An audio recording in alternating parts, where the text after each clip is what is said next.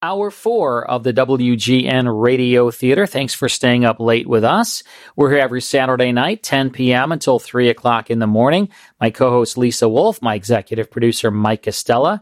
We love doing this show and we love bringing you these classic radio shows. In our last hour, we began listening to Avalon Time. So in this hour, we'll have the conclusion plus suspense starring Richard Dix, and it's all coming your way after this short break. Welcome back to the WGN Radio Theater. In this hour, we will tune into the conclusion to Avalon Time, starring Red Skelton from 1939. Then it's Suspense, starring Richard Dix from 1943. I want to remind everyone listening that we have a classic radio club. You'll get 10 classic radio shows sent to you each and every month via email or on a five CD set, just go to classicradioclub.com. Classicradioclub.com. All right, last hour, we began listening to a half hour comedy adventure with uh, Red Skelton on Avalon Time from 1939. Here's the conclusion. Is uh, this the first time for you to hear the sound of little footsteps around the house? No, I've been hearing the sound of little footsteps for a year now. They're my wife's brother. He's a midget. Uh, nurse, uh, I want to talk to you alone. We're alone. Well, I just wanted to tell you uh, keep your eye on this Icky. Icky? He's getting the Jim Jam jumping jive with a slight dash of uh, chop, chop, chop. So if he starts to swing out with the uh, boogie woogie, uh, call me before the joint starts jumping. Okay, Hepcat, take it away. He's a swell guy. Does he know a lot about medicine? Does he? Why, he sat through every Dr. Kildare picture twice. Hmm. Gee, he must be good. Yeah. Here, drink this. Oh, no, you don't. Oh, no, you don't. Now, come on and drink it. No, no. I got one of those the other Oh. night. Don't be silly. It's something to quiet your Oh. nerves. Uh, my nerves are quiet. I buzz like this all the time. Uh, now, come on, like a good little man. oh, all right. You want a chaser? I don't think anything could catch that stuff. By the way, do you know anything about having a child around the house? Sure, I do. I've been reading The Care and Feeding of Babies and Blondie.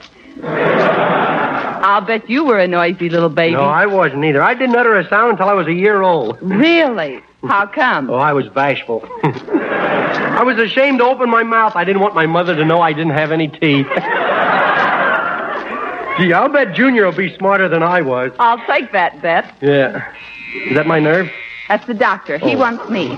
I'll be right back. Yeah. Now, here, you just sit down and figure out what you're going to tell Junior. Okay. After all, everything's going to be new to him. Yeah. And you might learn something, too. Yeah. Never thought of that. Gee, ain't it wonderful? Me, your father. Well, my son won't go to that old reform school. He'll go to the new one like I did. Well, Now, well, don't get excited. Well, don't, don't, t- don't stand there, nurse. Tell me. Well, speak up, gee. After all, this ain't a movie, you know. Oh, no? Well, it's a double feature. Yeah. Double feature. Twin? Oh, gosh, I'm going to faint. Why? You haven't even seen them yet. Gee. Twins. Gee, two of them, huh? Gosh. And I only knitted one sweater. Here, son, would you like to see the twins? Yeah, wheel me over, Doc. gee, they're awful little, ain't they? Gee, look at them. Ain't they ugly? Yes, and they're all yours. Yeah. Where'd they get that terrific sunburn? Gee, ain't they ugly? But I guess all boys are ugly like that when they're little, huh, Doc? They're girls. Yeah. Girls. Are you kidding? Oh, my goodness. Both of them girls. Oh. What's the matter? What's the matter? Look at them. Two girls, and they're both bald headed.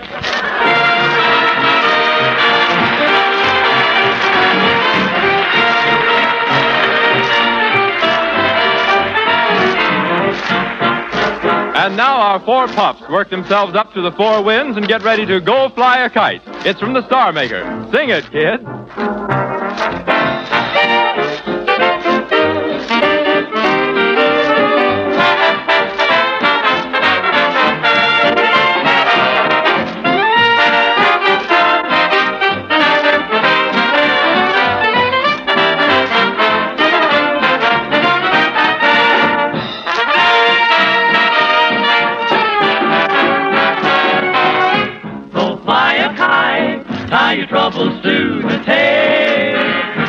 all the way by a merry gale. Go fly a kite, toss your worries to the wind. And they won't come back, they'll be too chagrined. Go on, make friends with the sky, and have a long, long talk with the sun. It's the right way to live. It's the way to live, you pardon the pun. Won't you go fly a kite? You'll imagine you're a king. Cause you got your world on a piece of string.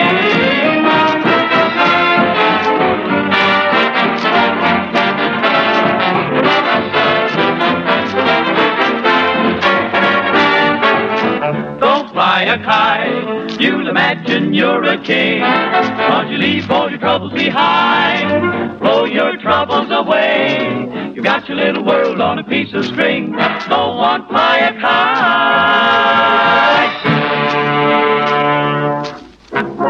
a kite. Dick Todd and the Avalon Chorus sing out with the new Western ballad, South of the Border.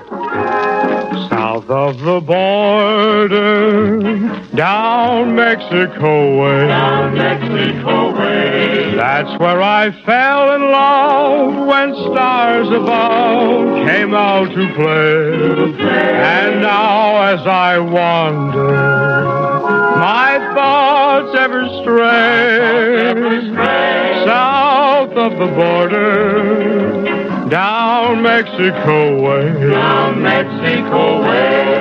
She was a picture in old Spanish land. Just for a tender while, I kissed the smile upon her face. For it was fiesta, and we were so gay. South of the border, down Mexico way. Down Mexico way. Then she sighed as she whispered, Manana. Never dreaming that we were parting. And I lied as I whispered, Manana, for our tomorrow never came. South of the border, I rode back one day. I rode back one day. There in a veil of white by candlelight she knelt to pray. The mission bells told me that I mustn't stay. I mustn't stay. South of the border, down Mexico way. Down Mexico way. Ay, ay, ay, ay. Ay, ay, ay, ay. Ay, ay, ay, ay. Ay, ay, ay, ay.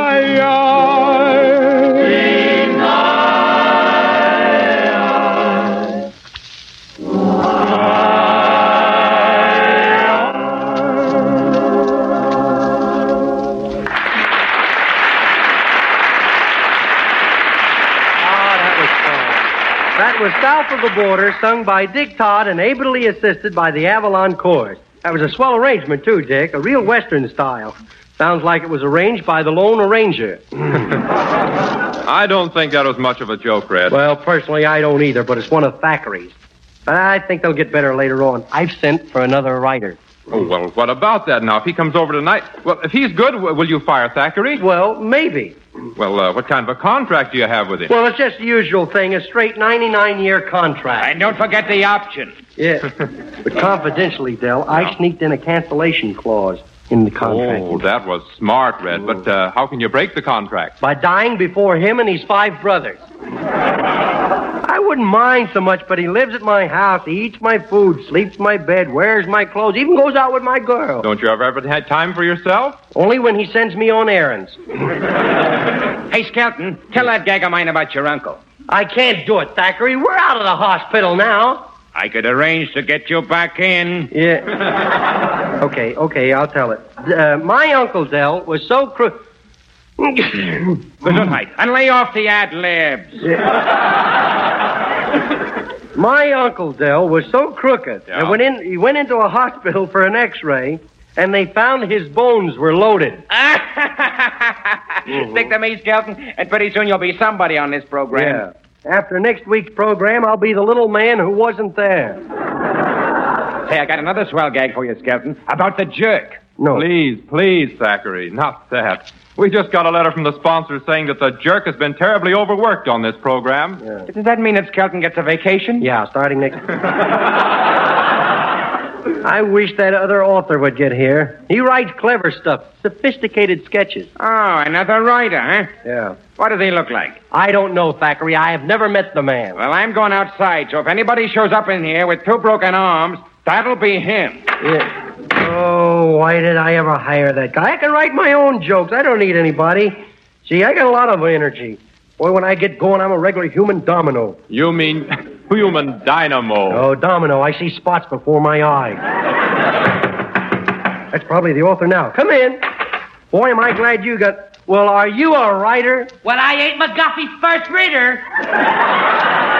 Hercules, an author. Oh, heavens, yes, Mr. Skelton. I'm the Pulitzer Prize package from Peoria. Well, the first thing I want to know, Herky, is are you original? well, I ain't a reasonably exact facsimile.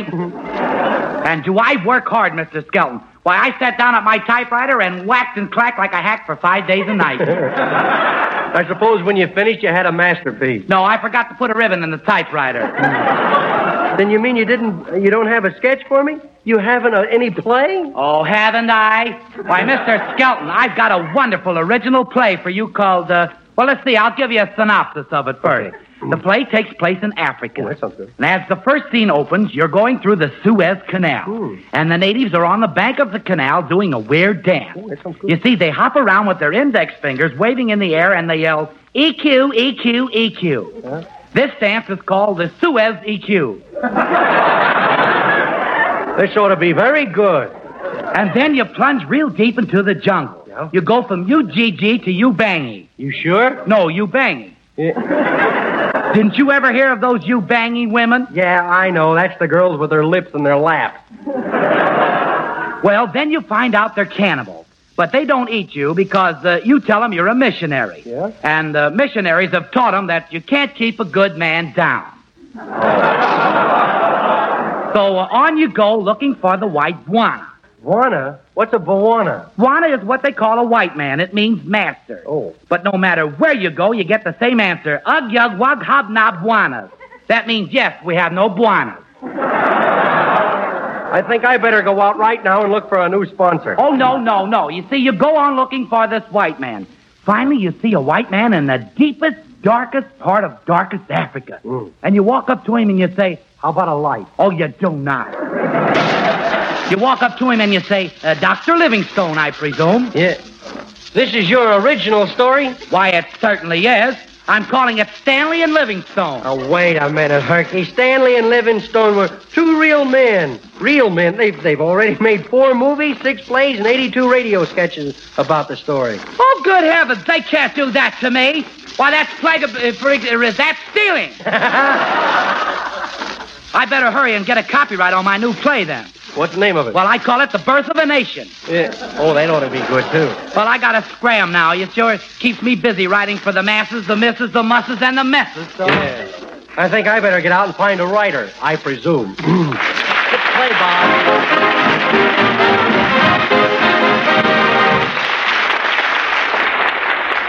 well, Dell, I guess that winds up another one. Yes, Red, another program has gone by the board. Yeah, and I want you to be sure and come to my Halloween party next week, Dell. Okay. We're going to have a lot of games. We'll duck for apples. and I'll win that. And we'll play the witch hunt. I'll probably win that. And then we'll pin the tail on the donkey. That's the game where they'll stick you. Yeah. oh, what's the use? Ladies and gentlemen, don't forget that this is the season when good Americans show that they're good neighbors by contributing to their community chest. So let's all be real good neighbors and give freely. Good night, everybody. See you next week. Goodbye now. Well, friends, we're putting our skeleton back in the closet for this week, and we hope that you've enjoyed our show.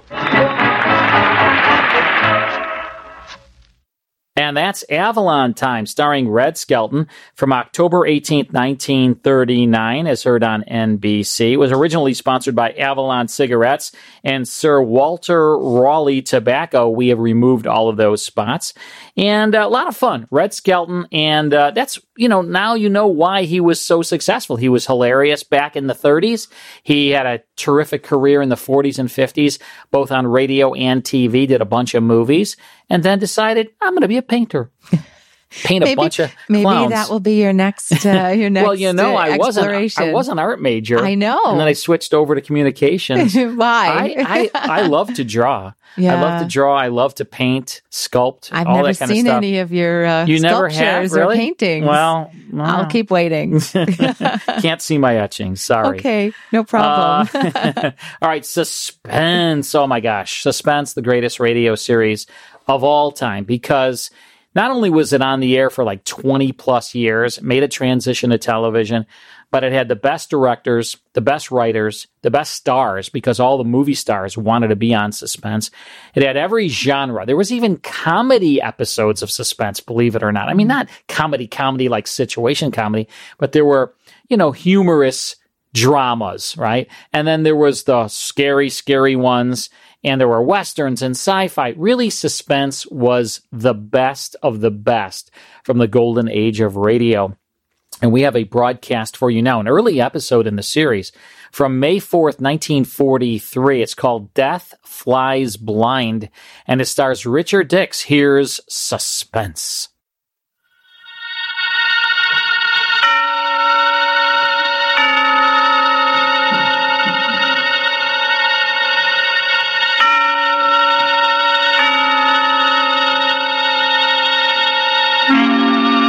Suspense.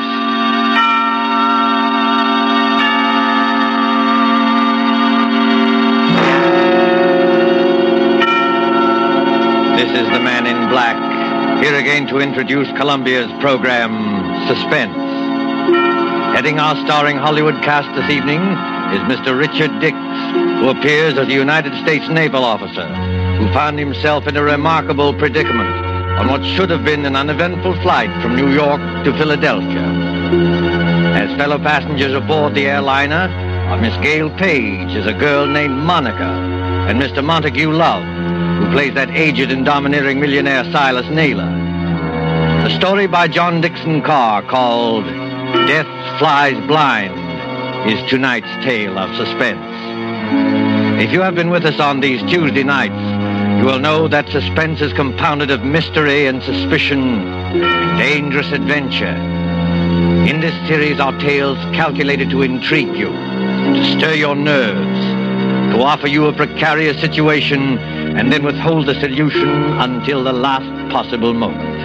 And so it is with Death Flies Blind and the performances of Richard Dix, Gail Page, Montague Love, and our other players, we again hope to keep you in suspense.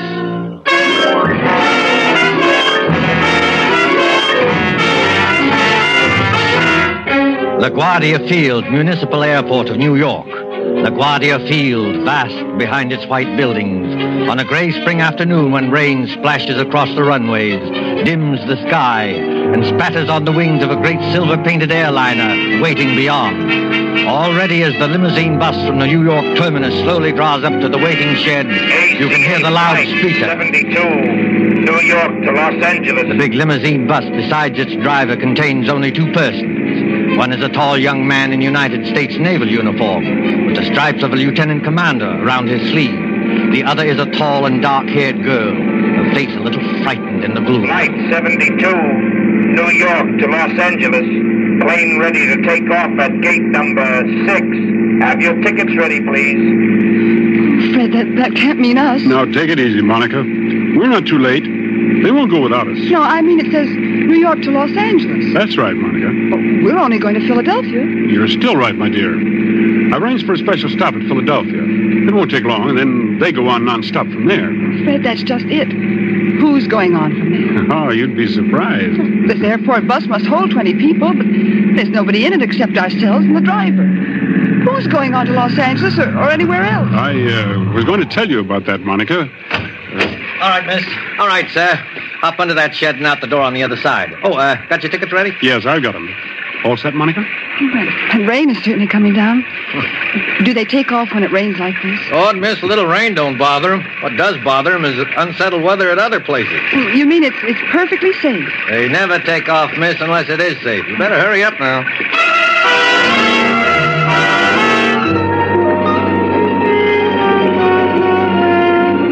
There's the plane, Monica. Shall we run for it?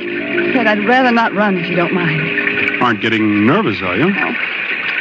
I know it's stupid of me. I've flown before. It's just for those few seconds before the takeoff. You're moving and the motors have been idling. All of a sudden they start to roar. The plane races ahead and the roar gets louder and suddenly you think, am I ever going to get down alive? Now look here, my dear. Oh, I'm sorry, Fred. I- There's nothing to worry about, you know. Of course not. I'll be good. It's just this dismal day and a ghostly bus without any passengers. And... Fred, look, Where? at the plane. They've got all the windows covered inside with little gray curtains. Oh, that's all right, Monica. It's only a wartime measure. Wartime measure? Yes. Must keep those curtains closed for some minutes after taking off and before landing. So no one can make maps or take pictures of our airports. Anything could happen up there, couldn't it? No. And what's more, if you're worried about your fellow passengers, look over your shoulder. Well, there are some people coming through the gate. Yes, you see the little gray haired man with the big fellow on each side of him? The secretary dashing around them like a destroyer in a convoy? You know, I've seen that gray-haired man somewhere before. You've seen his picture. That's Silas Naylor, the third richest man in the world. Those two big fellows are his bodyguard. Does he need a bodyguard? Well, I. hmm, Not more than most of us, I imagine. Fred, I don't like it. Oh, nonsense, my dear. Come on now, up the steps of the plane. Give your name to the air hostess at the door. That's it. Good afternoon, miss. May I have your name, please? Uh, I'm um, I'm Monica Vale. You're the air hostess? That's right, Miss Vale. Take any seat you like. And you, sir? Onslow, Lieutenant Commander Fred Onslow. Oh, yes, Commander. We've had instructions about you. Happy to have you with us, even if it's only as far as Philadelphia. Thank you. May I take your overcoat or your briefcase? Only the overcoat, please. I'll keep the briefcase.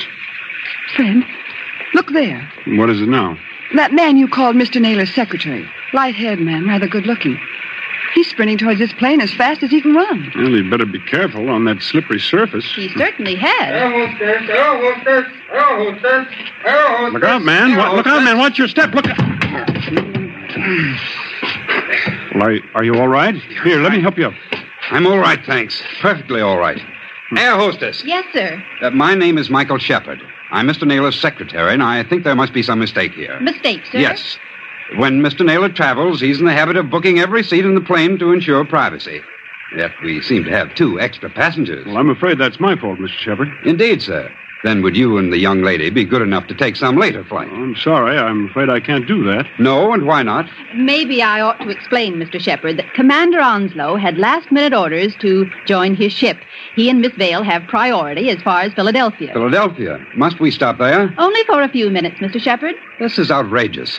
Mr. Naylor is traveling, uh, in a sense, on government business. Well, so am I, old man. The Navy often does. uh, That doesn't alter the principle of the thing.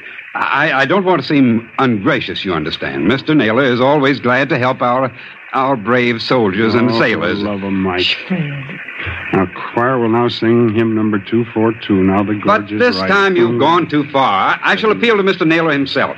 Mr. Naylor, Mr. Naylor. Yes, Mr. Shepard, I can hear you. What is it? Uh, this naval officer, sir, and the young lady. Oh, I know, Shepard. I know. Isn't the plane big enough for all of us? I was only following your orders, Mr. Naylor. You asked for privacy. All right, Shepard. What I'm asking for now is less noise. The lieutenant commander in the Navy, eh? That's right, Mr. Naylor. Off on another fishing trip, I suppose. That's just exactly right, sir. Ever have dyspepsia? No, never. Well, I have. 20000 a year I pay- pay doctors. And what do they give me? This stump. I'm not surprised you got priority, Commander, but I am a little surprised about the girl. She's my fiancée. Mr. Naylor, Miss Vale. Meet the rest of my family. These two bruisers here, including the one with the mouth organ, are my bodyguard, Mr. Cohen. I'm pleased to meet you, Commander. How do you do? This is Mr. O'Reilly. Uh, glad to know you, Commander. How are things going? Hey, Cohen, can't, don't you ever get tired of playing that mouth organ? Stand away from the doors. I want to close it. Everyone, please take your seats and fasten the seat belts. Are we ready to take off? Yes, in just a moment. Shepard. O'Reilly. Cohen. Come along to the front of the plane. Yes, sir. Oh, we'll sit in the back here, won't we, Fred? Uh, yes, uh, yes, of course. I, um, Fred, i- is anything wrong? no, no, of course not. Why, why, what could be wrong? Then you'd better sit down. We're starting to move. That's good advice, Commander Onslow. But I must ask you, Miss Vale, not to touch the curtain on the window. Oh.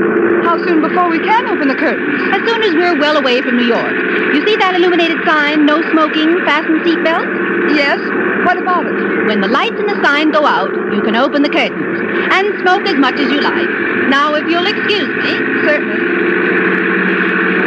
You needn't try to fool me, Fred Onslow. I saw you. You saw what? I saw you pick up that scrap of paper one of those men dropped. Why, why, that wasn't anything, Monica. May I see the paper? No, Why not? Well, because, uh, because I'd, I'd rather you didn't see it, that's all. There is something wrong, isn't there? Look, Monica, let me repeat over and over what could be wrong. Why, there's Silas Naylor, an internationally famous figure, with a group of trusted attendants. Here's an ACA plane as safe and dependable as the old gray mare. All the same, All I. the same, what? I wish I hadn't brought you along. Wish there was some kind of an emergency cord, like a train, so that you could stop this plane whenever you. We're on our way.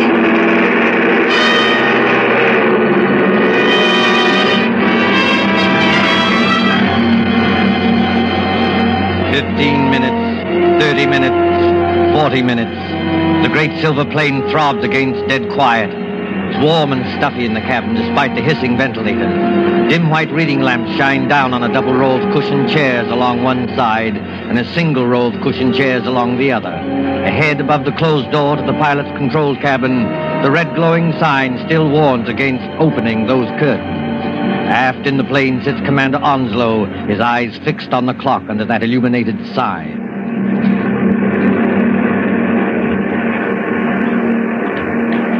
Monica, Yes. it's not exactly all right. Fred, why do you say that? Because we should have been in Philadelphia five minutes ago. At least we should have been circling over the field. And we're not? No. Well, we're still 10 or 12,000 feet up if the pressure on my eardrums count for anything. And traveling like a bat out of Hades. Weather's delaying us, I guess, huh? Maybe it is. It's awfully bumpy, isn't it? Yes, a little. Makes you gasp for breath and your stomach turns. Oh! that was a bad one. Not getting airsick, are you? I don't think so. I wish I had some of that chewing gum they give you. Ring for the air hostess. She'll bring you some. I did ring the bell, Fred, and there's no answer. Oh, she's busy in the pantry back there, that's all. She didn't hear you. Here, I'll get you some gum. No, no, wait, I'll, I'll go. Sure you're all right? I want to powder my nose anyway. Besides, uh, you're going to have company. Our Mr. Shepard is weaving along this aisle as though he didn't like air pockets either. Well, thank the Lord, one of that party's awake up there. I thought they were all dead. Don't say that. Say what? Dead. A spooky plane with everything so quiet and, and dead itself. Remember how the pilot walked through a while ago and looked around and walked right back to the control cabin again? No, I didn't notice him. Oh, that's what I mean. It was like a ghost. I'll be right back. I say, Commander Onslow. Yes, Mr. Shepard? Uh, mind if I sit down? Not at all. Go ahead. Fact is, Commander, I want to apologize. Oh, that's all right. Forget it. I'm not such an ill mannered guy as I must have sounded. It's no joke, you know, taking care of the chief. I've got to go ahead like a cyclone, so so that everything would be quiet when he gets there. And it's a great responsibility, too. I can imagine. I go on these long trips. There's the chief half asleep and O'Reilly reading detective magazines and Cohen with his mouth organ. Doesn't that mouth organ bother the old boy? No, he likes it. Especially when Cohen plays the old square dances. Chief's a great man in his way. I was just wondering about that. Wondering what? Is it true? Stop me if I'm talking out of turn. Uh, Go ahead. We can trust the Navy. Is it true he's offered to design and build, at his own expense, a fleet of underwater cargo boats, uh, submersible freighters, up to five or six thousand tons, that'll do away with the submarine menace altogether? Where did you hear that? Oh, just rumor. Is it uh, true? Yes, it's true enough. You see, Mr. Shepard, I'm one of the few people who believe that that plan is practical. But there must be a lot of people who would like to see Mr. Naylor put out of the way. There are, Commander. Only they can't get at him. You're quite sure of that? Dead sure. Hitler himself isn't better guarded. Why, you could no more shoot or stab or poison the chief than you could. Why, what was that? What happened? Monica? Is anything wrong? Back there? Well, it's, it's all right, sir. It's only a noise in the pantry. We'll see to it. Monica! Monica, pull yourself together. What's wrong? It's that air hostess, Miss Lee. Well, what about her? She's lying back in the pantry among the broken dishes with her head all over blood. Somebody beat her over the head and left her there to die. Somebody? Yes. But nobody's gone back to the pantry. Nobody's gone past us except. Except the pilot, the co-pilot of this plane, remember? Excuse me, Mr. Shepard. I'm going to open the curtains on that window. Do you think it's wise, Commander? We were told not to. No, we were told a lot of things. I'll just take the responsibility of. Good Lord! There, there, Monica. Mr. Naylor, Mr. Naylor. Yes, son. What's up? Draw the curtain on your window and take a look down. If O'Reilly and Cohen have got guns, they better keep 'em handy. Is that so now? Why? Because we're not flying west. We're over the Atlantic Ocean now and headed straight out to sea.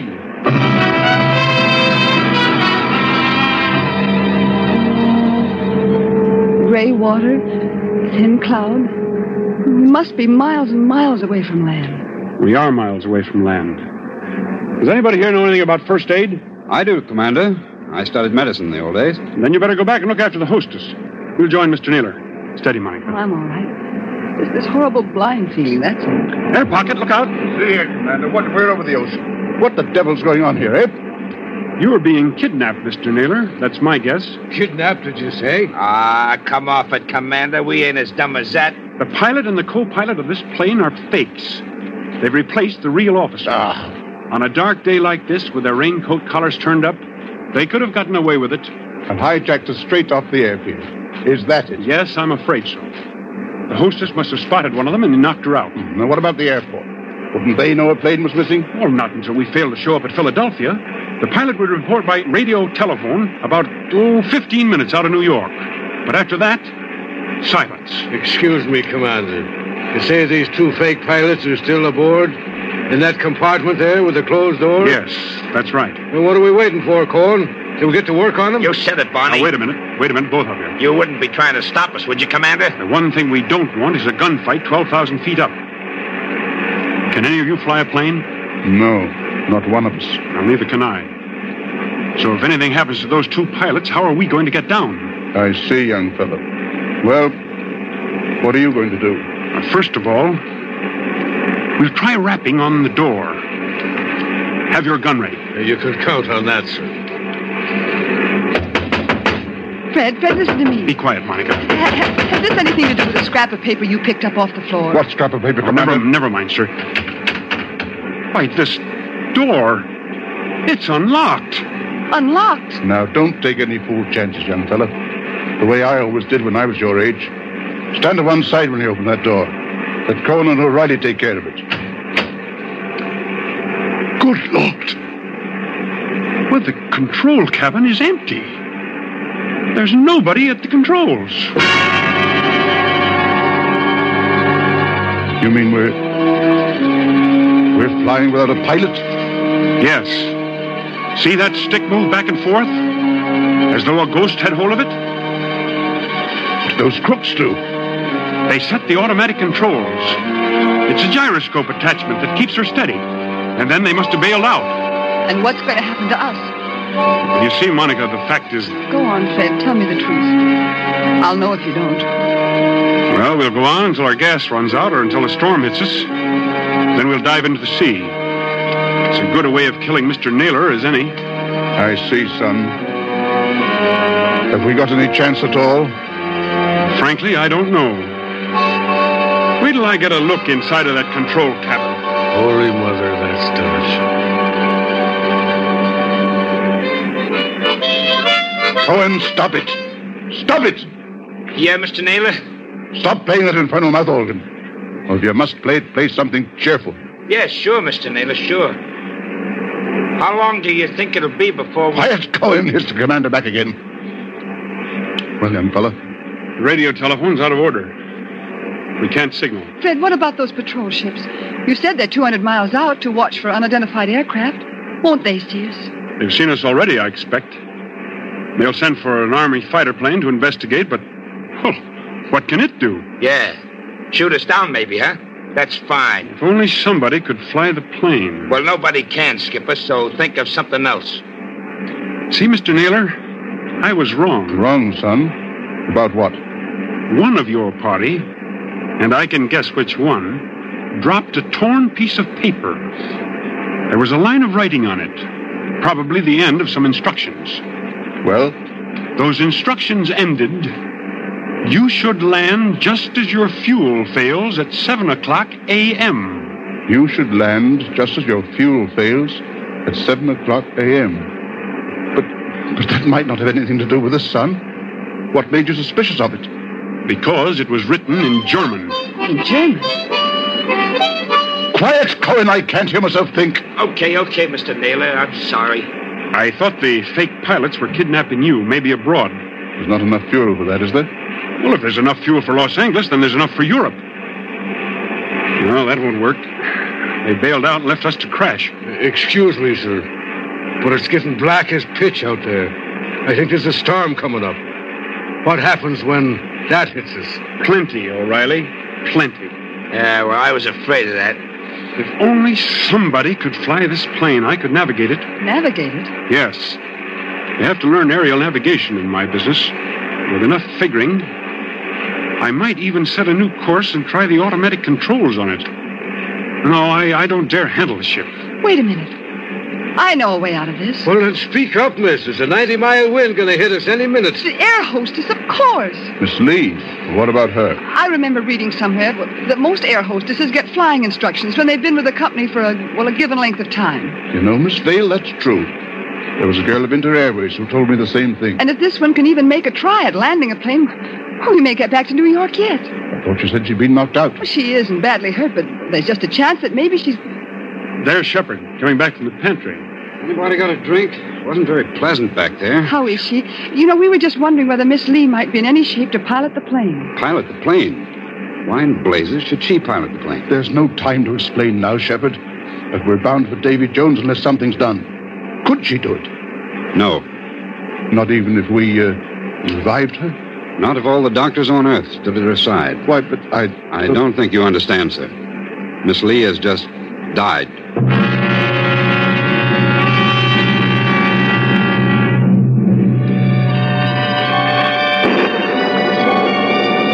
Thin singing of wind above the clouds, then storm with a white eye of lightning at the windows. Losing height, gaining it again, blown off her blind course, flung partway back again, always racing forward on a flight to nowhere.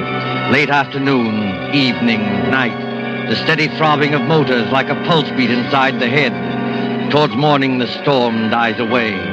In that dim cabin, there is exhaustion of nerves. The hands of the clock stand at a quarter of two in the morning.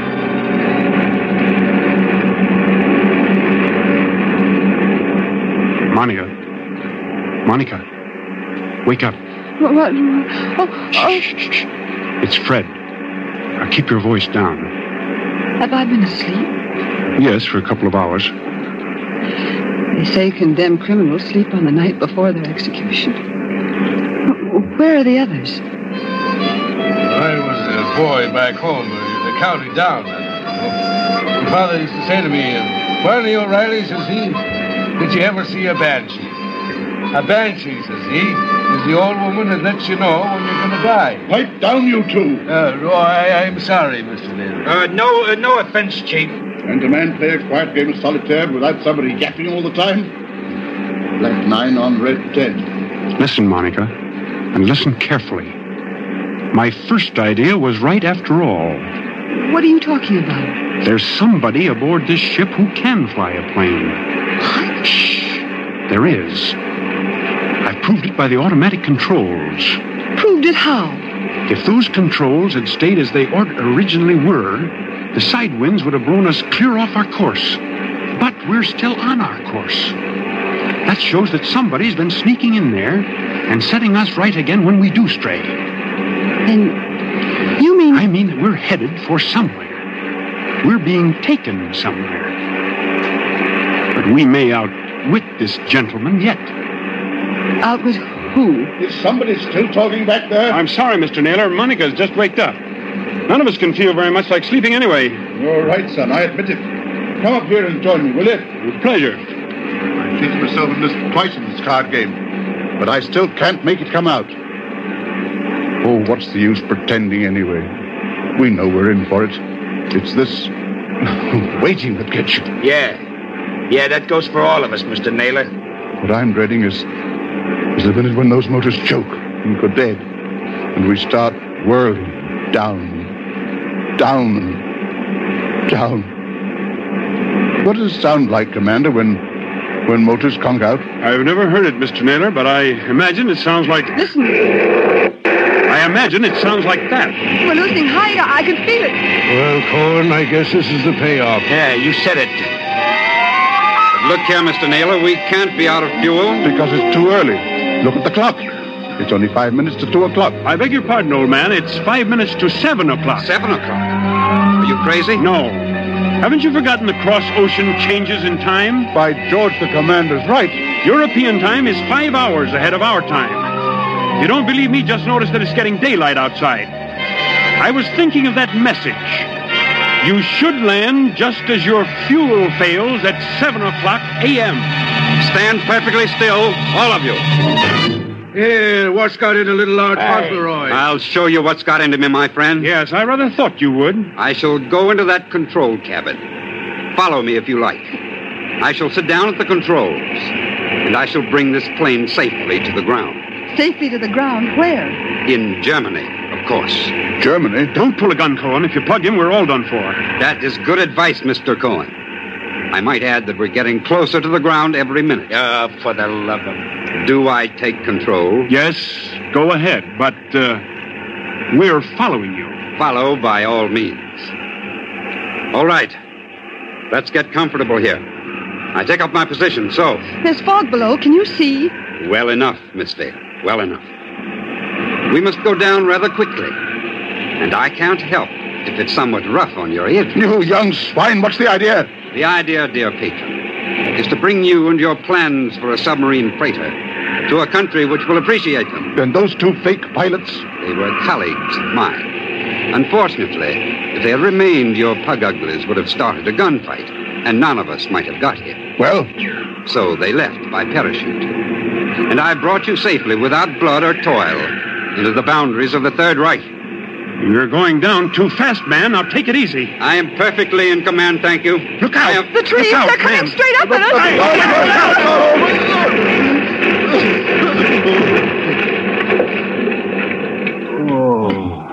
Oh.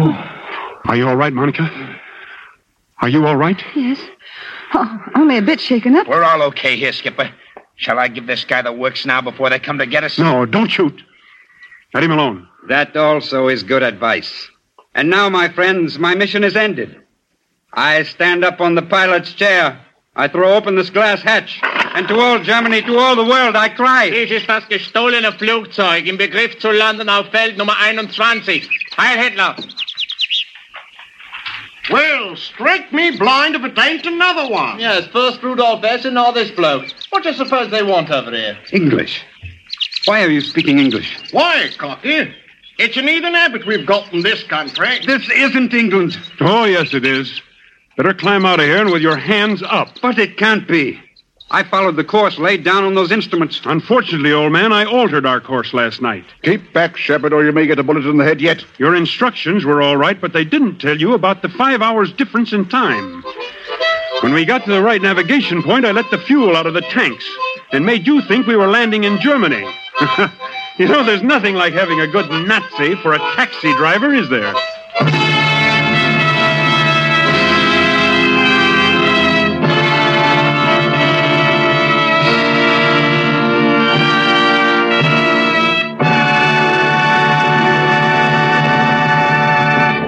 And so ends Death Flies Blind, starring Richard Dix with Gail Page and Montague Love. Tonight's tale of suspense. William Spear, the producer, Ted Bliss, director, Lud Gluskin and Lucian Mahowick, the conductor and composer, and John Dixon Carr, the author. Collaborated on tonight's Suspense.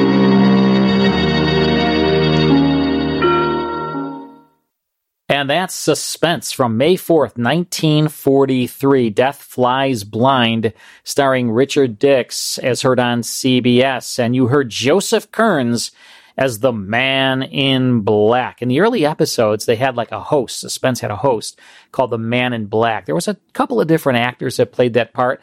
Joseph Kearns played it the longest. And Joseph Kearns had a great career in radio. He was always a supporting guy, but he was on Jack Benny. He was the vault guard on Jack Benny. And on TV, he was Mr. Wilson on the Dennis the Menace television I series, remember which him. airs Wow. on antenna Right. TV. Yep, suspense. Hope you enjoyed that. Let's take a quick break. Then it's more on the WGN Radio Theater. Well, in our next hour, we'll tune into The Adventures of Ellery Queen from 1943, starring Sidney Smith. Then we'll tune into a quarter hour episode of Fibber, McGee, and Molly, starring Jim and Marion Jordan. That's all coming your way right after the news. Hour five of the WGN Radio Theater. I'm your host, Carl Amari, Lisa Wolf, my co host, our executive producer, the great Mike Costella. In this hour, it's The Adventures of Ellery Queen from 1943, starring Sidney Smith. Then we'll tune into a quarter hour episode of Fibber McGee and Molly from 1954, Jim and Marion Jordan, starring as Fibber McGee and Molly. You know, in their run, Lisa, they were always had a 30 minute show from the 1930s all the way to the 1950s. And then at the end of their run, NBC decided, well, let's do it 15 minutes a day, five days a week. So we have some quarter hour episodes and we've been playing them each week here on the WGN Radio Theater. Hope you've been enjoying that. But first a break, then it's Ellery Queen. Stick around. Welcome back to hour five of the WGN Radio Theater. Thanks for staying up late with us. In this hour, Ellery Queen plus Fibber McGee and Molly. Don't forget there are five classic radio shows waiting for you to digitally download off of our website, 100radioshows.com. We put these five shows up there as a thank you to you. You can go there, put your email address in, and we'll instantly send you via email five classic radio shows. Let me see if I can remember them, Lisa. Jack Benny, right? What else? Suspense. And we have a Fibber McGee and Molly, of Oh, course, yeah. right there. Uh, Gunsmoke. Right. Richard Diamond, Private Detective. That's it. That's all of all them. five. All right. Go to our website, 100radioshows.com. Get your five free shows and then peruse the other 700 classic radio shows that are available for purchase via digital download. But if you decide to purchase any of those shows, make sure you use the promo code radio at checkout, radio at checkout, because you'll save 70% on your order. Okay, time for Ellery Queen. You know, unfortunately, there are not very many, maybe only four or five Ellery Queen radio shows that exist.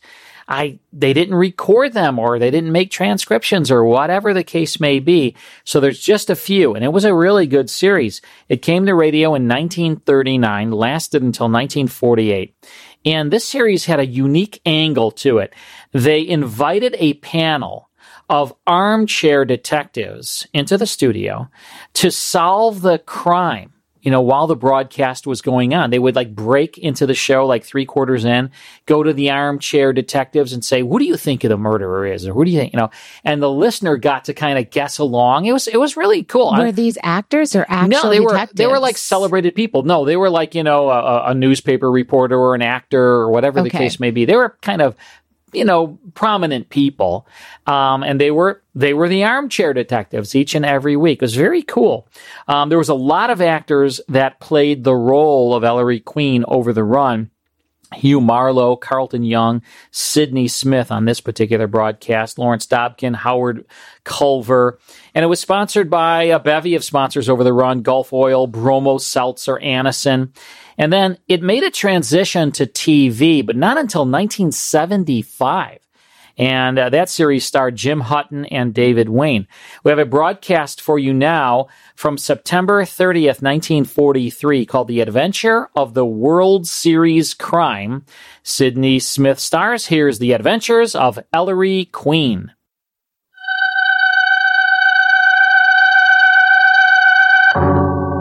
Seltzer presents The Adventures of Ellery Queen.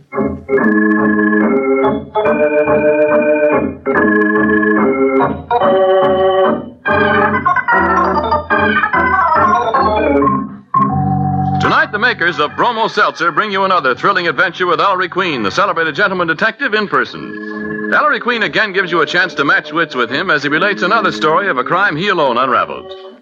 Then, at the point where he was able to solve the mystery, he stops the play, gives you a chance to guess the criminal's name.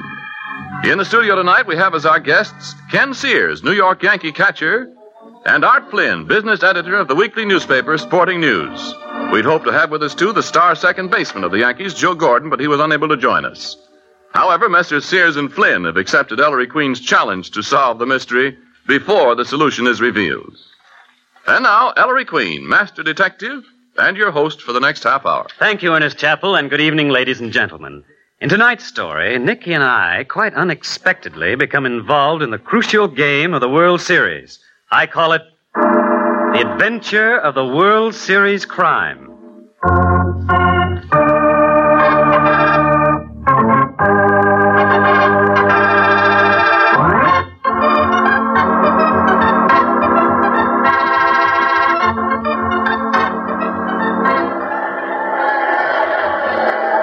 series.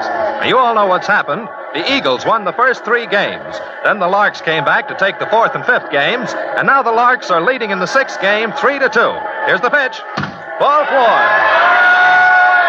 That's a walk for Henderson. Fills the bases for the Eagles. Two out.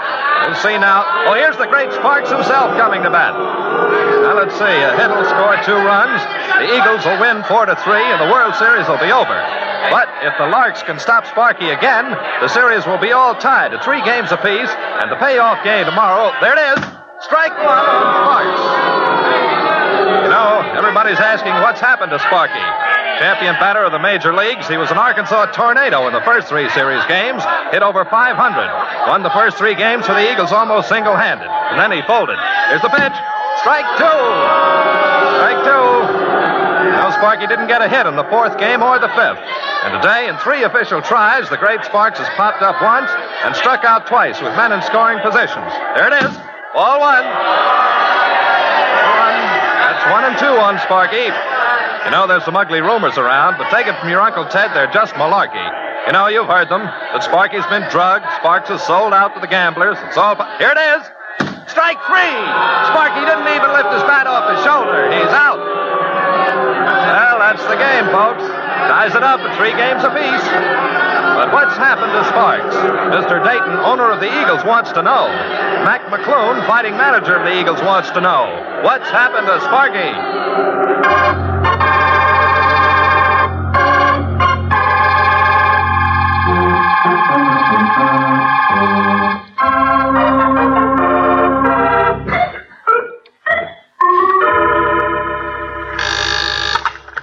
Yeah. No. Just a minute. Mr. Dayton's private office. What? No. Say, listen, Weisenheimer, I'll give it to you in plain English. There ain't no more tickets. Oh, oh. hello, Mr. McClune. The boss in, Susie. Uh, yeah, he's waiting for you. Say, Mr. McClune, I want to tip you off. The boss said me and the boyfriend could see today's game from his box, and, well, you know what that means. Yeah.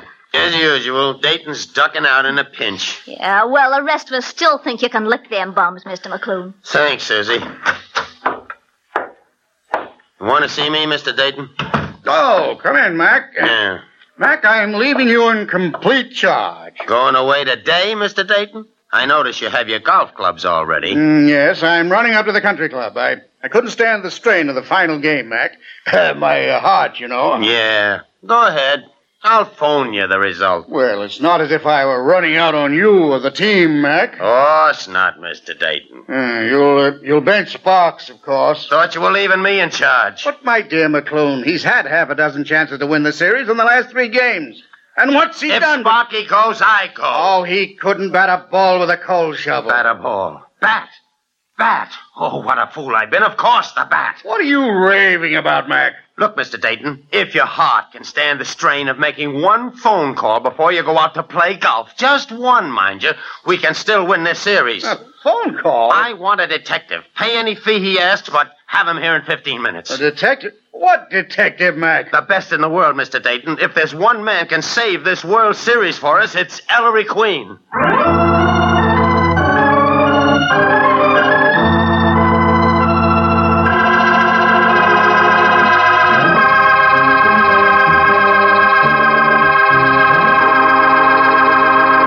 And there, ladies and gentlemen, you have the beginning of our mystery.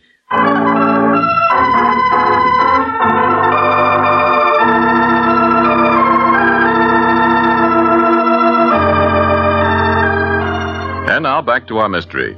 In answer to Mac McClune's phone call, Ellery, Nicky, the inspector, and Sergeant Veely have just arrived. Hello, Mac. Uh, hello, Ellery. You know my father, Inspector Queen. Inspector. Hiya, Mac. Sergeant Veely. Hiya. And this is my secretary, Nicky Porter. Miss Hello. Porter. when they heard you wanted me on a case, Mac, I couldn't shake 'em off. Uh, Is there anything we can do to help the Eagles win, Mac? Thanks, Inspector Queen. We're Eagle fans, all of us. We need 'em all, Miss Porter. I got a week's salary on the Eagles, Mac. You and a flock of others, Sergeant. Where's uh, Mr. Dayton? In a place where he won't bother us. Uh, Ellery, if you can solve a mystery in three hours, we've still got a chance to win. If you can't, Doesn't sound like Mac McClune talking. Three hours. Give me the facts. well, Ellery, you know ball players. They're all kind of superstitious. Yeah, remember how Babe Ruth always touched second base on his way in from right field at the end of every inning? Sparky's worse, Sergeant. He's got a pet bat. You mean Ellery's got to find one of those nasty things that fly around at night? Mac's a baseball manager, Nicky, not a zookeeper. He means a baseball bat. Go on, Mac. Well, Ellery, with that pet bat of his, Sparky's the greatest hitter in the game today. Without it, he's just a bum, Uh, hold it, Sergeant. Mac, what happened to Sparks' bat and when? The morning after the third game, Sparky told me about it, but it went clean out of my head. Somebody stole his bat. Aha. If Sparky gets back his bat, you think he'll snap out of his slump, Mac? Inspector, I'll eat your badge in the Lark's dugout if he don't. Ellery's been asked to find stolen jewels, stolen documents, but a stolen baseball bat. Quiet, Nicky. Mac, was the bat stolen from the clubhouse? Uh, no, Ellery. Sparky was so nervous about it, he wouldn't leave it in the regular bat rack. He took it home with him. Where does he live? Well, Sparky got married just before the series. You mean the World Series is Sparky's honeymoon? Uh, sort of, Miss Porter. So, uh, Mr. Dayton gives Sparky and Lily, that's Sparky's wife, the use of his apartment during the series. They've been living there. What are we waiting for? Let's go.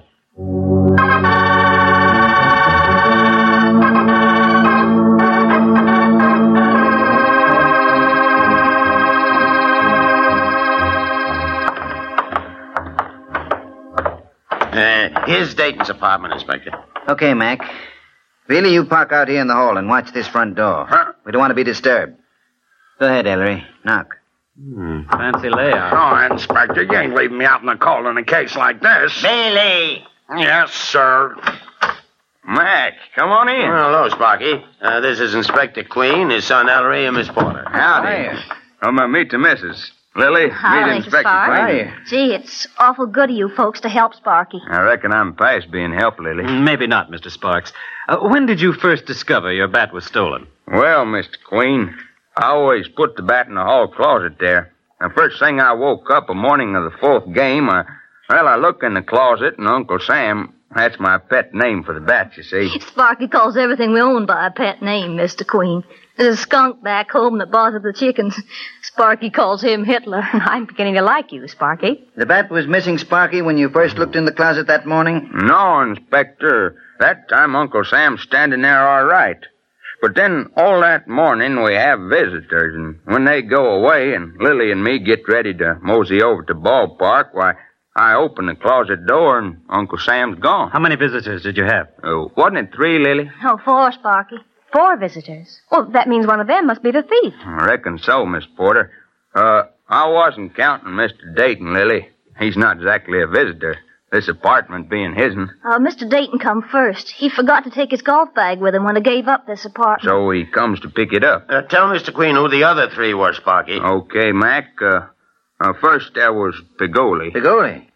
The big time gambler? I smell a rat. And what did Mr. Pagoli want? Well, it's, uh, it's sort of personal. Oh, no, Sparky, you mustn't hold anything back up when you want Mr. Queen to help. Lily's right, Sparky. Well, Mac. Now, I look don't here, know. Ellery. Sparky's the idol of sports fans all over the country, and he deserves to be. He sets a good example for the kids. He don't drink, don't smoke, a square shooter, but he's got one weakness that's going to get him in a heap of trouble. It already has. I know. I read about it in the papers. Now, that's where Pagoli fits. Gambling. Looks that way, Dad.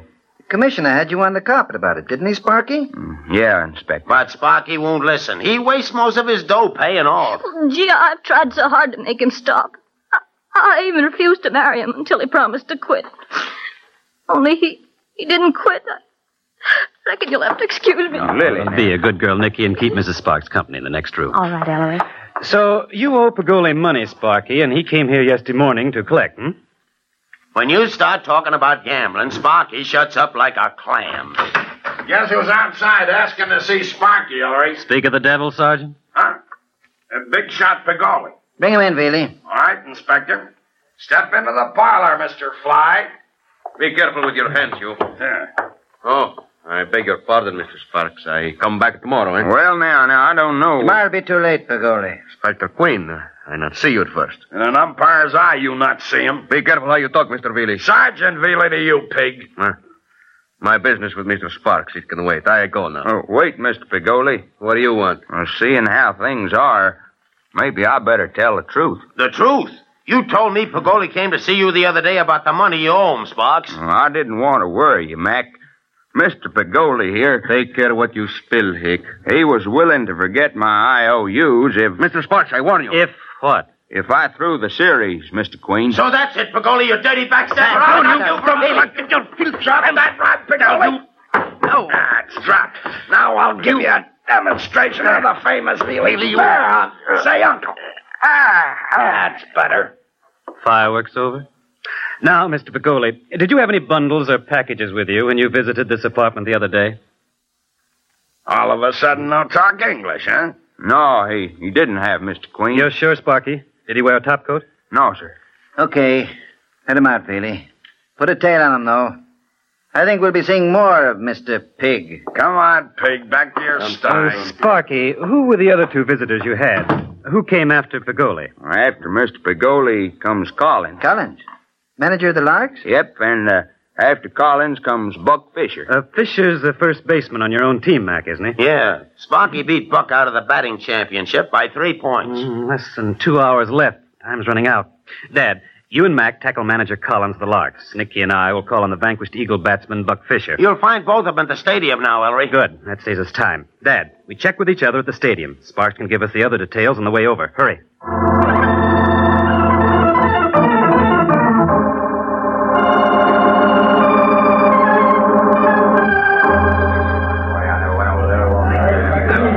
Collins, we've known each other since the old sandlot days. We don't have to spar around. Well, what's on your mind, Inspector? Collins, why did you, the manager of the opposition team, drop in to see Sparks, the star batter of Mac's team during the World Series? It's your little idea, Mac? Trying to frame me just before the start of the last game? You know me better than that, Collins. Okay. Inspector, I ran up to see Sparky about our bet. What bet? Two thousand bucks, even money on a World Series winner. Sparky bet his team to win, Collins? That's a hot one. Did you ever hear of Sparky betting against himself? Sure, he bet on his team. With his team taking the first three games, I thought Sparky might be willing to raise the ante. At uh, big odds, of course. But no soap. Sparky said no? He was willing, Mac, but his wife said nix. Collins, were you wearing a top coat that morning? Who, me? A top coat in this weather? Did you um, have any bundles with you? Criminy, no. Say, what's this all about anyway? Forget it. Come on, let's go, Mac. Uh, just a minute, Inspector. Uh, Collins, Yeah, Mac? who you pitching today? See tonight's paper.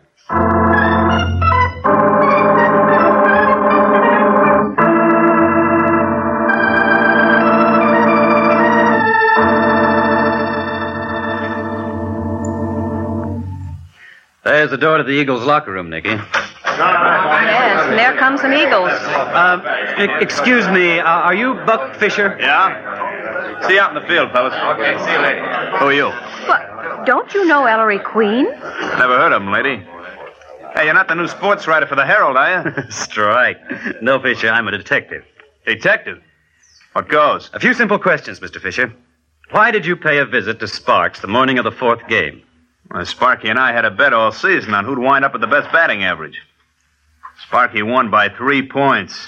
Ten is Hyde. And I saw him do it. Made five hits in the last game of the season. So what? So, why'd you drop in to see Sparky that morning, Fisher? Oh, we had another bet. Who'd get the most hits in the series? Sparky hit like a house afire the first three games, but I figured he'd fold. So that morning I comes up and I says, Sparky, how about doubling the bet? Did he, Fisher? He says yes, but his wife says no. I said, what's the matter, Sparky? Cold feet? Well, Sparky says okay.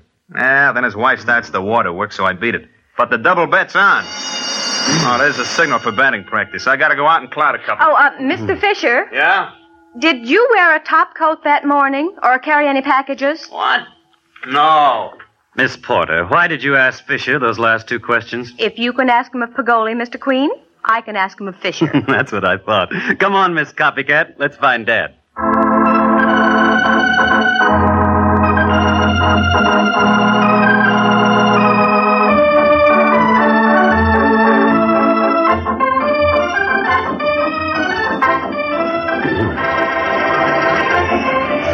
Inspector, you learned exactly as much from Collins as Ellery and I did from Buck Fisher. Yeah, yeah, Nicky, a great big goose egg. Uh, Ellery, the game will be starting in a few minutes. Uh, Are we getting anywhere? well, Sergeant. Ah, we haven't even got to first base. Ellery, we're no nearer finding that bat than when we started. I wouldn't say that, Dad. Ellery, don't tell me you know where. Yes, I know where Sparky's bat is, Nicky. There's only a 50 50 chance it's still there. Dad, step aside with me. I'll tell you what to do. Now, you telephone. Ellery and his pesky secret. Yeah. I wonder what's cooking.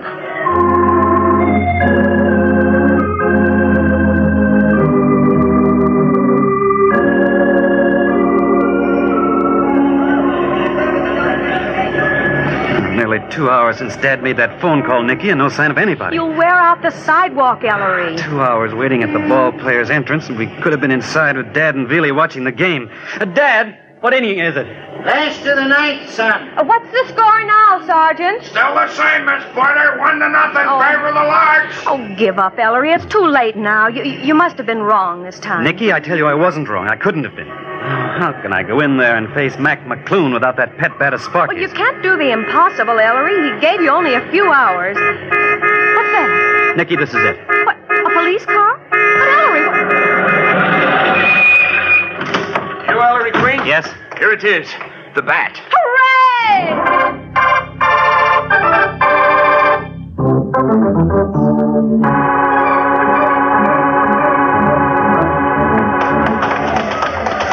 Mac, Mac, we got it. Are we in time, Mr. McClune? By the snakes of St. Patrick, it is. It's Sparky's bat. Hey, Sparks! Floyd, Floyd, call Sparky back. He's on his way to the plate. Right.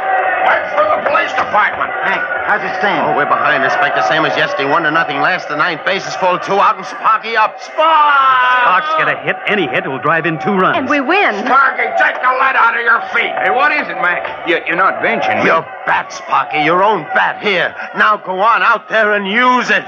Uncle Sam. Don't you worry, Mac. Good old Uncle Sam won't let you down. One side, fellas.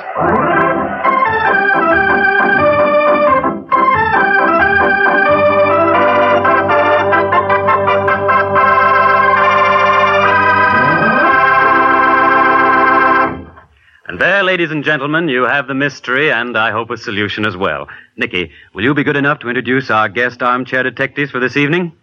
Well, Ellery, our guests tonight are certainly the right men to try to solve this mystery because both of them know just about all there is to know about baseball.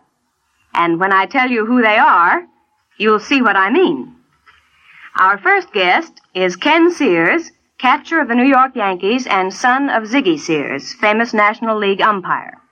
You can be sure that when the Yankees meet the St. Louis Cardinals for the first World Series game October 5th, more than a few eyes will be watching Ken Sears. All right, Nicky, I'll agree the first guest knows baseball. But what about the second? Well, our second guest isn't a ball player, but that doesn't mean he doesn't know about baseball.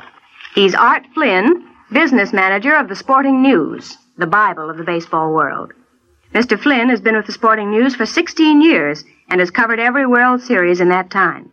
Mr. Flynn says that the Sporting News has a tremendous international circulation, since so many of its old readers are now in the service, but still yelling for their copies. And incidentally, they get them. And now, Ellery? Mr. Sears, I have two questions for you this evening. Number one, where did I find Sparky's bat? And two, who stole it? Well, Mr. Queen, I believe you found that bat in Mr. Dayton's golf bag. Mr. Dayton's golf bag. And uh, how did it get there?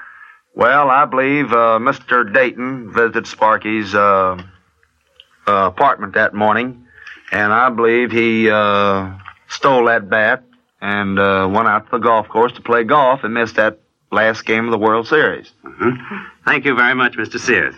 And now, Mr. Flynn, where did I find Sparky's bat and who stole it? I think I've got to agree with uh, Ken Sears, Ellery, uh, that he found it in the golf bag because no one c- had a top coat. And secondly, I'd say that when the that the person that put it there was Lily, the wife, because when they were talking about if he threw the series and she walked out and said no when they wanted to double his bet, it's a case of that famous French saying "cherchez la femme." well, thank you very much, Mr. Flynn and Mr. Sears. You'll have to wait a moment to find out whether you've solved tonight's mystery correctly. And in the meanwhile, here's Ernest Chappell, who it develops is up on his modern slang. Ellery means I'm hep to the jive, I suppose. And all because I happened to mention to him that when you have a headache, you just can't be on the beam. In other words, you don't feel 100%. But if you're hep, that is to say, if you know your way around, the chances are that you know our bromo seltzer gives quick, effective relief from the three way misery that may often accompany a common sick headache. Yes, bromo seltzer acts three ways on head, nerves, and stomach. Try bromo seltzer the next time you have a common sick headache. See how quickly it has you cooking with gas. Or, as we old fogies say, feeling more like your old self again.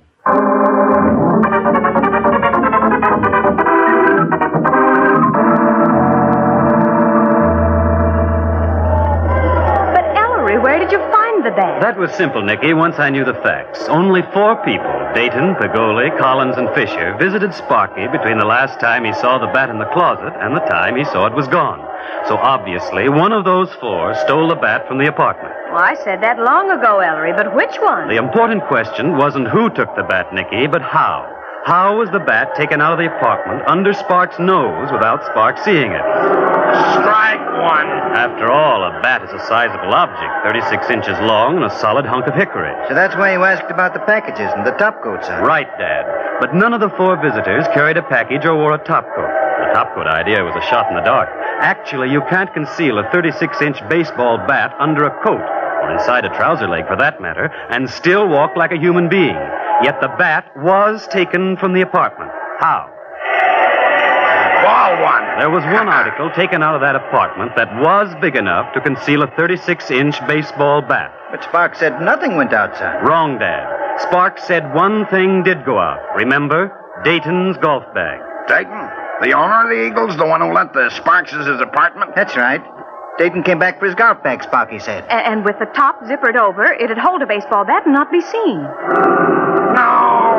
Strike two. Now, either Dayton put the bat in his golf bag or someone else did. If Dayton were the thief, the first thing he'd do once he was out of the hotel was get rid of the bat. But if someone else put the bat into Dayton's bag and Dayton hadn't yet looked inside, the bat would still be there. So, Nicky, Ellery told me to phone the chief of police nearest to Dayton's country club. Chief rushed to the club, found Dayton's bag still unopened, and the bat inside. So Mr. Dayton can't be the thief. And there's ball two. Oh, Then, then who stole the bat? Who did it? Well, who hid it in Dayton's golf bag? Well, who was in the apartment when Dayton took away his bag? Not Pagoli, not Collins, nor Fisher. None of them had arrived yet. Only two people were there besides Dayton Sparks and his wife. Did Sparky steal his own bat? Would he deliberately get rid of the one thing he needed most to win his bet? No. Couldn't be Sparks. Then it must be. You mean His own wife? Mrs. Sparks stole that bat. She's the only one left, so Sparky's wife must be the thief. Ball free, Maestro. For Pete's sake, Ellery, what? Um, Mrs. Sparks, Yes, Mr. Queen. will, will you come here, please? What you were wanting me, Mr. Queen? You've heard what I just said. Mrs. Sparks. Lily, why did you do it? Oh, gee, I thought if Sparky lost his pet bat, he'd lose his bats with Collins and Fisher and Pagoli and all the others. I thought that would cure him. But I, well, gee, I didn't realize what it would mean to Mac and to Sparky's teammates and all the fans. I, well, then I was scared to admit it. Doggone it, a foul. Ellery, do we have to tell Sparky? If everything comes out all right, I don't see why, Nicky. Oh, you're a darling.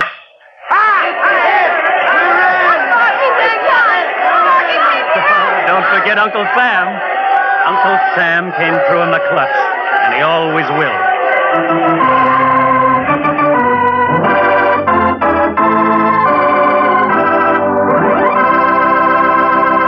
And there, ladies and gentlemen, you have the solution to the mystery. I want to thank Mr. Sears and Mr. Flynn for appearing as guest armchair detectives this evening.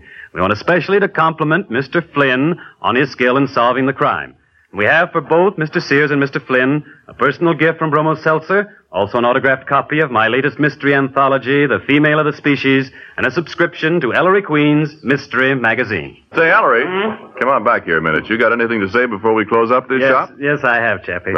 Ladies and gentlemen, because you had asked for them, during the summer months, we brought you what we felt were the best of the Ellery Queen mysteries broadcast during the last five years. Tonight's story marks the end of these command performance. For with next Saturday's mystery, we will again bring you brand new Ellery Queen adventures. And don't forget the other great Bromo Seltzer show friends, Vox Pop, the show that travels America. Next Monday, Vox Pop travels to Bowling Field in Washington. Fox Johnson and Warren Hull will interview men of our Army Air Force. Consult your local paper for the time and station.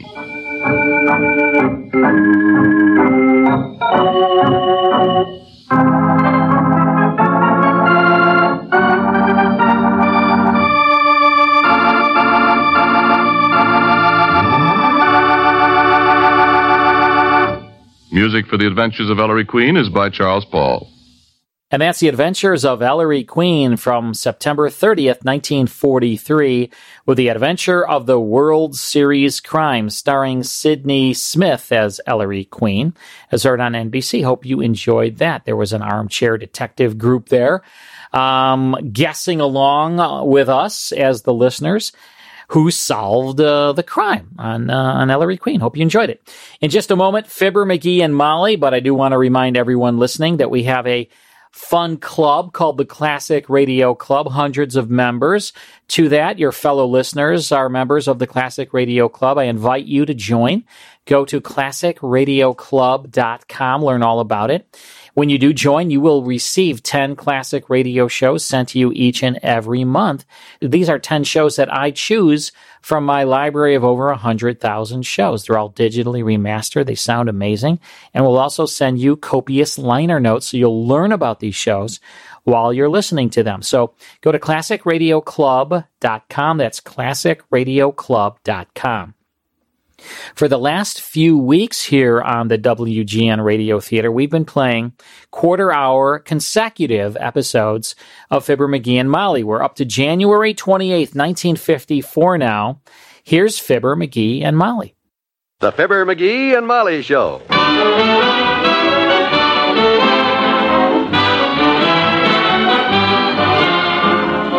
Every weekday at this time, NBC brings you Fibber McGee and Molly transcribed. The show is written by Phil Leslie and directed by Max Hutton.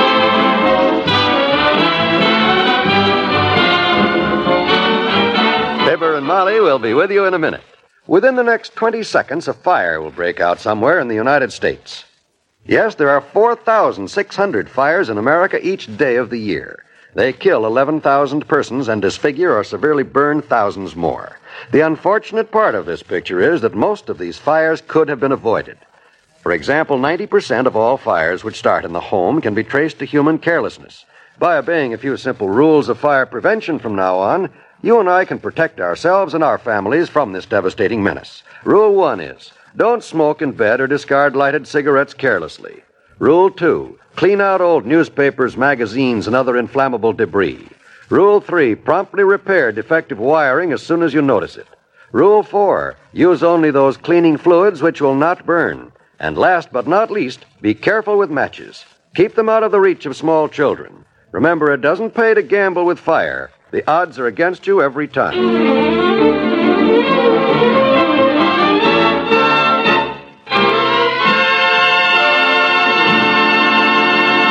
Now, Mrs. Uh, McGee is down at the beauty shop this morning. The parakeet's in his cage in the living room. And Mr. McGee is curled up with the latest magazine, catching up on his scientific reading. And so, as the last space rustler bit the cosmic dust, our hero holstered his trusty ray guns, took off his 10 gallon oxygen hat, and wiped the radioactive sweat from his honest brow. yeah, you like this, Buster? Oh, this guy can really write, huh? Okay, listen now. And so, with peace restored to the space cattlemen of Jupiter Valley, Asteroid Roger, space cowboy, mounted his faithful space horse and rode slowly westward into space. Boy, this stuff is really the. Hello, dearie. I'm home. Oh, hi, kiddo. Watch the Christmas. Tr- uh, Yes, Bertie, we'll take it down someday, I hope. Oh, that beauty parlor was busy today. How do you like my hair? mm, oh, it looks swell. Yeah, I like it that way. I'm glad because they were too busy at the beauty parlor to do anything to it. Oh. I, I just had to get a manicure and come home.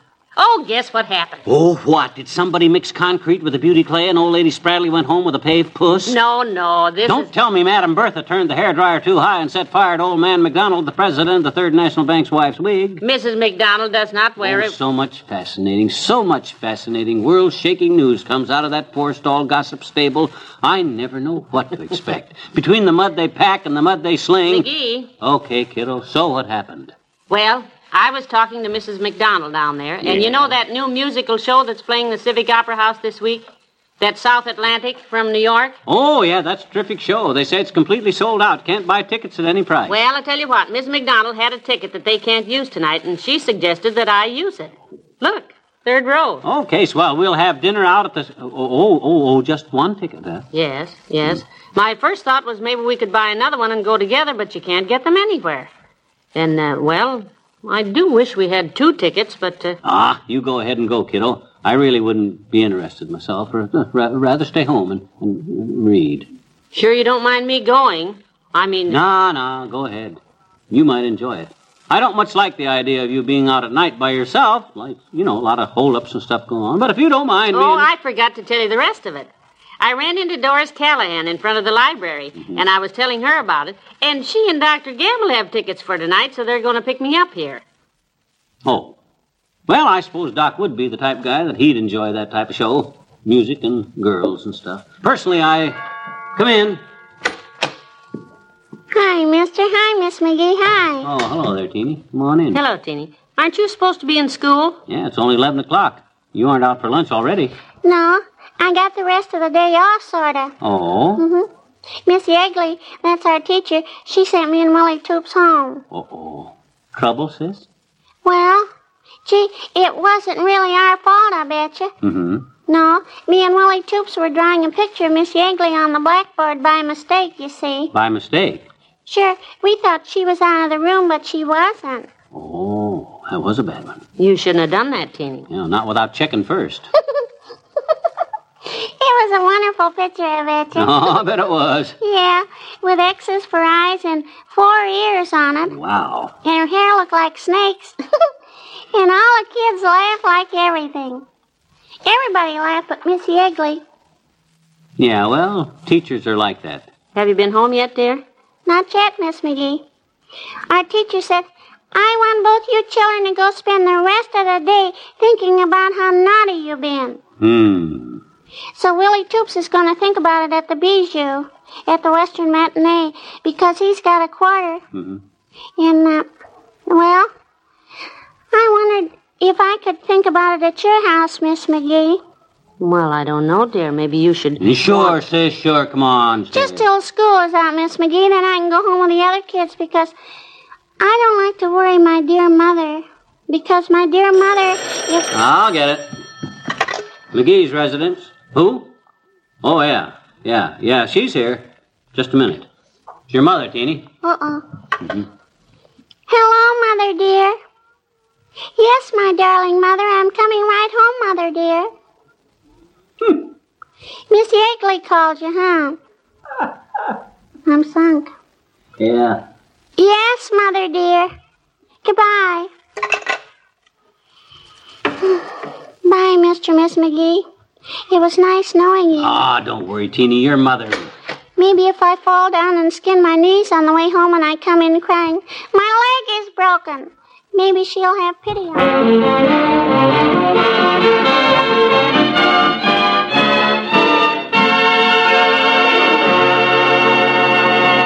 There's more fun with the McGees shortly.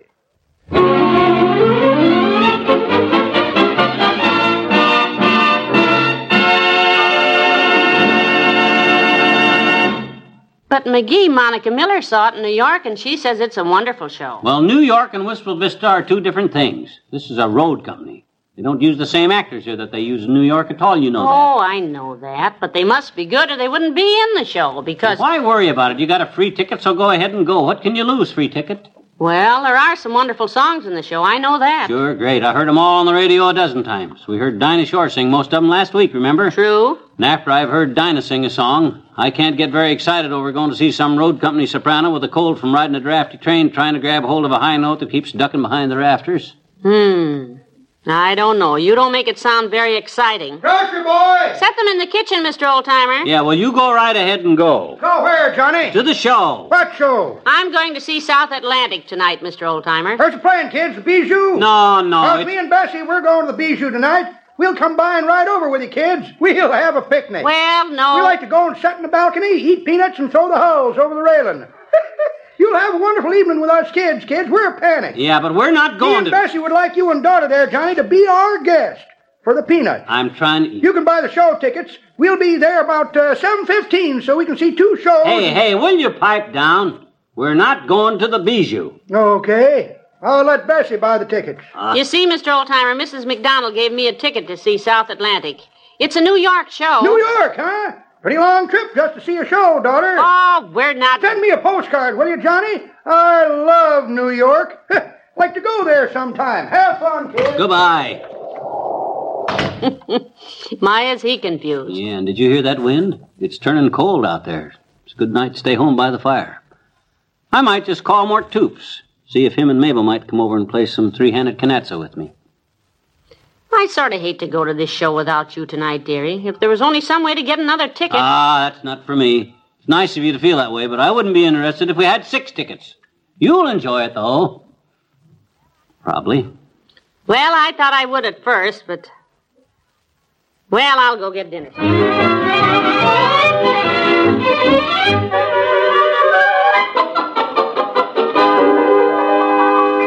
Another piece of pie, McGee? Some more coffee? No, I'm loaded. You better start getting dressed for the show, anyhow. Look, Molly, I, I don't want you sitting there in that chilly opera house worrying about me being lonesome or anything tonight. Well, I I know you don't mind me going. Because but- I phoned Morton. Him and Mabel are coming over at 8.30 to play canazza. I'm going to build a fire in the fireplace and pop some popcorn and maybe make some hot buttered root beers and we'll just listen to the wind howl outside. And... McGee, Hmm? I'm not going. What you mean you're not going? I've been thinking about it, and I wouldn't enjoy that show. I'm staying home. Are you are you sure you don't want to go, Molly? Why, you might enjoy it. No, it's cold outside, and I'd have to get all dressed up, and well, I'd rather stay home and play cards with you and the Toopses. Well, frankly, kiddo, I think you made a wise decision. I think so too. I didn't want to say anything because it was your ticket, but I felt all along that you wouldn't enjoy that show. I know I wouldn't. Boy, you couldn't drag me out of this house tonight with six horses with Lady Godiva sitting on each one of them and. I'll get it. Okay. Seventy-nine Wistful Vista, Molly McGee speaking. Oh, hello, Doris. I was just going to phone Doctor Gamble. Huh? Oh, he can't. Oh, what a shame. Who can't, Molly? Who can't what? Just a minute, Doris. Yeah. The doctor can't go tonight. He has an operation. Oh. How's that, Doris? Oh, that's a nice thought, dear, but we had just decided to stay at home. You can get someone to use the ticket, can't you? Ah, uh, what ticket? Use what ticket? Can't Doc use his ticket? She wants somebody to use Doc's ticket? Hu- hush, dearie. I can't hear. Huh? No, Doris. McGee was just saying you couldn't get him out of this house tonight. Hey, hey, we'll go with her, kiddo. We'll both go. Give me the phone, will you? What? But He- Hello, hello, Doris. Yeah, we'd love to go, Doris. We'll pick you up in 20 minutes. Swell, goodbye. but McGee, the troops, as you said you would. Hurry up, Molly. Curtain time in half an hour. I'll run up and shave. You write a note for Mort and Mabel, and we'll leave it on the front door. I hear it's a great show, and they say it's got.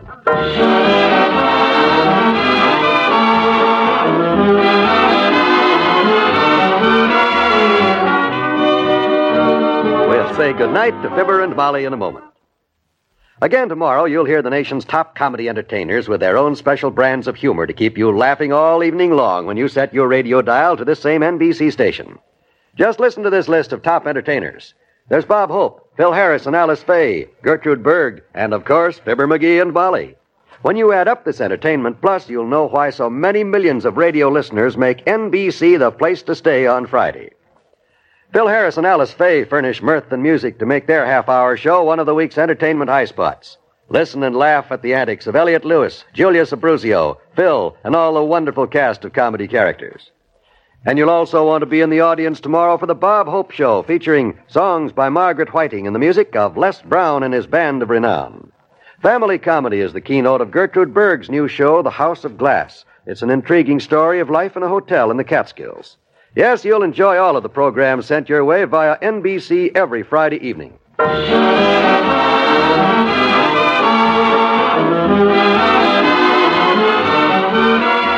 Well, kiddo, did you have a good time? Yes, good show. Yeah. Good night. Good night, uh. all.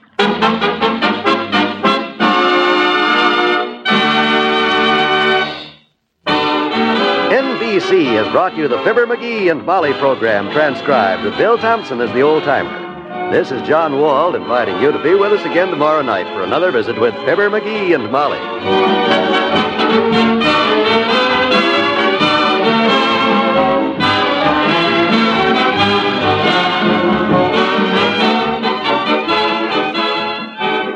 This Saturday, enjoy Roadshow, an exciting new show on the NBC Radio Network.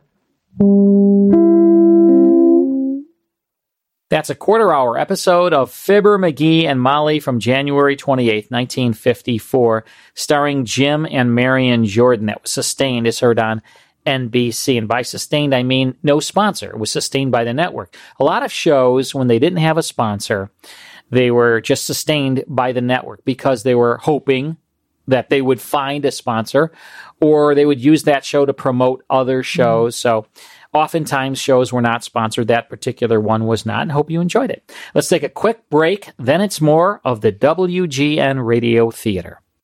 Next week, we'll be back Saturday night, 10 p.m., with eight more classic radio shows. We have The Adventures of Sherlock Holmes, My Favorite Husband, The Big Story, Fort Laramie, The Fred Allen Show, The Adventures of Philip Marlowe, X minus one, and another quarter hour episode of Fibber McGee and Molly. Next week is 4th of July. We'll Yes. see you all next Saturday at 10 p.m. Thanks for listening.